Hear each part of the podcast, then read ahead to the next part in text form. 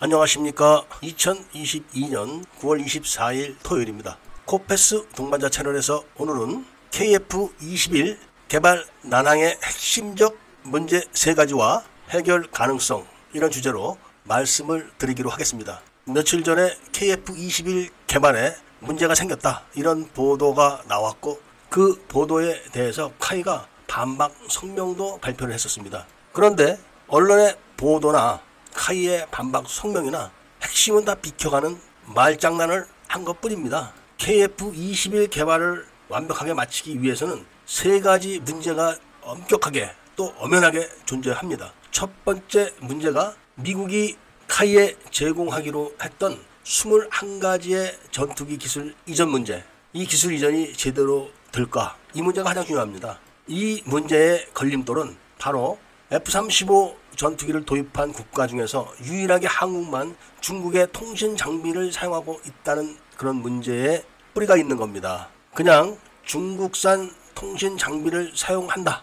이것 때문에 그런다기 보다는 이미 중국산 통신 장비를 사용하는 카이가 해킹을 당했다. 이런 신고를 두 번이나 경찰에 했고 그리고 지금도 계속 중국제 통신 장비를 사용하고 있기 때문에 문제가 심각한 겁니다. 그 다음 문제가 바로 인도네시아에 대한 문제입니다. 그러니까 이 세 가지 핵심적인 문제를 카이나 정부가 지금 다 거짓말로 국민들에게 알리고 있는 겁니다. 이 문제를 오늘 한 편에서 다 말씀드리기가 굉장히 어렵습니다. 그래서 여러 편으로 나눠서 말씀을 드릴 것입니다. 이 문제에 대해서 국방 전문가라고 자처하는 사람들도 단 한 번도 거론을 하지 않았습니다. 그런데 현실적으로 우리들 눈앞에서 지금 벌어지는 일들이기 때문에 말씀을 안 드릴 수가 없기 때문에 고심 끝에 말씀을 드리기로 결정을 한 겁니다. 그러니까 다시 한번 이야기를 정리한다면 바로 미국의 기술 이전 문제, 두 번째 카이의 기술 보안 문제, 세 번째는 인도네시아와 관계, 이 세 가지가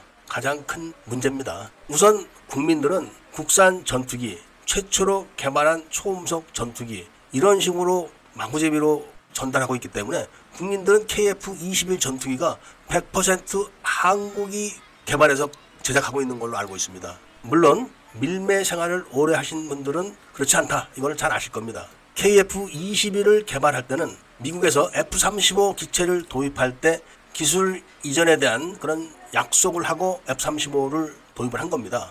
그런데 이 과정에서 카이가 많은 거짓말을 했었습니다. 미국이 이전을 안 해준다고 했던 네 가지 핵심 기술 이거를 해준다고 거짓말도 했었고 또 미국이 통신 위성을 공짜로 준다 이런 이야기를 했다가 5천억 원 이상 정부 예산을 들어가게 만들었었습니다. 이런 우여곡절을 겪으면서 결국은 한국이 미국이 이전 거부를 했던 네 가지 기술을 자체적으로 해결하겠다 이렇게 해서 개발에 들어갔다가 결국은 개발에 성공을 했기 때문에 그때부터 우리가 단독으로 개발한 KF-21 이런 선전들을 국민에게 해냈던 겁니다. 그런데 미국이 이전을 거부한 네 가지 핵심 기술이 완벽하게 지금 개발이 끝난 게 아닙니다. 그것뿐만 아니라 미국이 이전하기로 했던 21가지의 기술 이전도 끝나지가 않은 겁니다. 그리고 사람들은 21가지의 기술 이전이라고 하니까 딱 21가지만 있는 걸로 인식을 하는데 큰 디렉토리로 21가지입니다.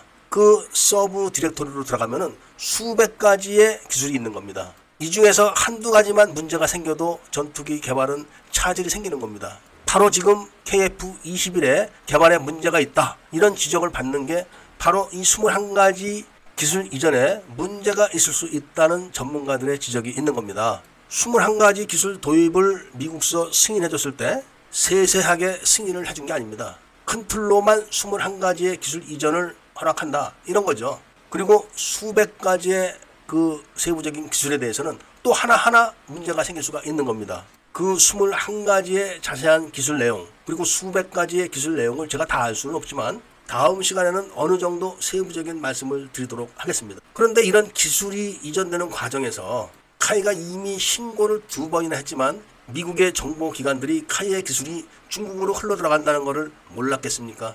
이 부분을 카이가 어떻게 설명을 했냐면은 보잉과 롱마 기술진들이 얼마나 철저하게 기술 보완을 하고 있는데 그런 걱정을 하느냐. 특히 인도네시아 기술진들은 허락한 부분 이외에는 손도 못 대게 한다. 심지어는 인도네시아 기술진들 방에서 카이가 만든 KF21 브로셔가 발견됐다고 해서 난리가 난 적이 있었다. 이렇게까지 카이가 선전을 했었습니다. 그렇게 철저하게 보안을 하는 보잉과 롱마가 왜 카이가 두 번이나 해킹당했다고 경찰에 신고를 했고 소스 코드까지 다 틀렸다. 이런 소문이 나고 있는데도 가만히 있을까요? 그러니까 모두 다 거짓말이란 겁니다. 그리고 인도네시아와 관계는 인도네시아와 카이는 상호 투자 협정을 맺은 겁니다. 그거를 문재인 정부가 그런 협정을 맺었던 하성룡 사장을 횡령을 했다. 이렇게 해서 구속을 시키는 바람에 인도네시아가 아무 소리를 못하고 있었는데 하성룡 사장이 횡령 부분에 대해서는 무죄로 석방이 된 겁니다.